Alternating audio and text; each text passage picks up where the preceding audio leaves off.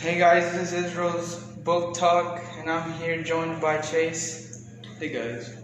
Hey, this is Israel's Book Talk, and I'm here, and I'm your host today. We will be talking about identity and Mexican white boy. Uh, Mexican White Boy is based off a young boy named Danny that struggles with identity crisis. Danny is half white and half Mexican. He doesn't know where he belongs or fits in. He went to visit his dad. He, he went to visit his dad's side of the family in National City to learn how to be more Mexican and figure out who he really is. While we were reading the book, we were focused on identity and not just on identity. We were we on how much control we have on shaping on our, our identity. I believe we do have control.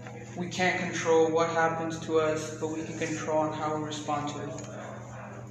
Danny was finally finally came to the conclusion that he is himself and should not change who he is. He is comfortable in his own skin.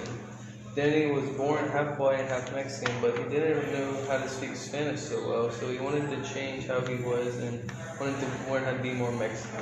When Danny gets cut off the baseball team, he keeps trying so he could make it the next year. This shows us Danny wants to play baseball and he knows he can do better. We are out of time. I hope you understand why I feel that why we feel that we have a little control over how we control our how we form our own identities.